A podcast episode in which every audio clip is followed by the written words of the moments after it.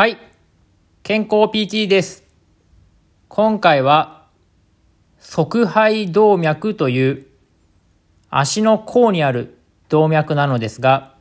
この動脈が触れない場合は、どういうことが考えられるのかについて説明をしていきたいと思います。この側肺動脈というのは、どこにあるのかというと、足の親指と人差し指の間の部分を辿っていったときに、その指の根っこの部分に触れることができます。足の甲よりもやや少し前の方にあり、かつ親指と人差し指の間のライン上を辿っていくと、この側肺動脈というのを触れることができます。通常、特に問題がない方であれば、この側肺動脈というのは誰でも触れることができる血管なのですが、中にはこの側肺動脈というのが触れない方がいます。この触れない方というのは何が起きているのかというと、それは足の血管が詰まりかけているという可能性があります。よく心臓の血管に動脈硬化などがあり、そこの部分の流れが滞ると心筋梗塞を起こしたりしますが、それに似たように、この足の血管というのも、動脈硬化などで血液の流れが悪くなってしまうと、この側肺動脈というのが触れなくなります。触れなくなると、ここの血管より先に栄養がいかないため、最悪の場合、足先が壊死といって完全に腐ったような状態になってボロボロになっていく場合があります。これを閉塞性の動脈硬化症と言ったりするのですが、この閉塞性動脈硬化症になると最悪の場合、足を切断しないといけなくなる場合もあります。糖尿病の起用がある方や高血圧の方は特に動脈硬化が進んでいる場合が多いので、この側肺動脈というのがしっかり触れるかどうかというのをチェックする必要があります。もしこの側肺動脈が触れない場合というのは、そういった切断などのリスクが多少でも考えられますので、まずしっかりと触知できるか検査してみてください。自分でもできますが、もし自分で触れない場合や足が痛くなってきたり、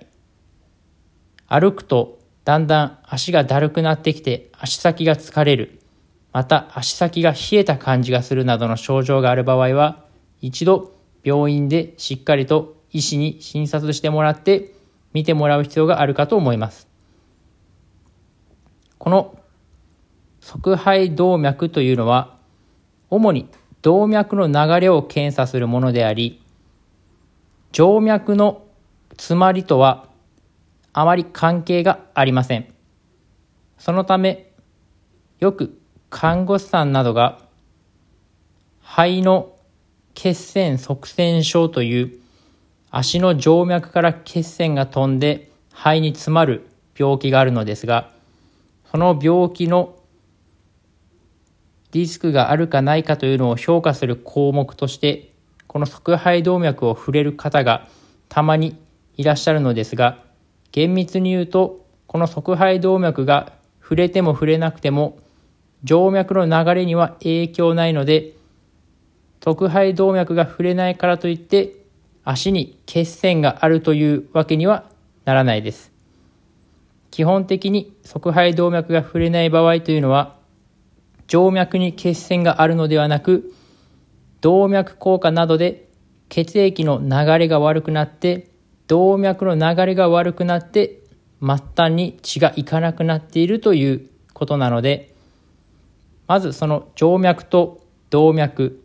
血栓とその動脈硬化による血の流れの違いというのをしっかりと把握して鑑別して考える必要があります。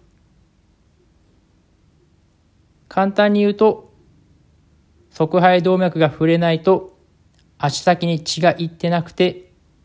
最悪の場合壊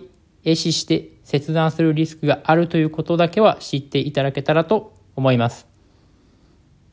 皆さんぜひ自分で側肺動脈が触れるかどうか、まずセルフチェックをしてみてください。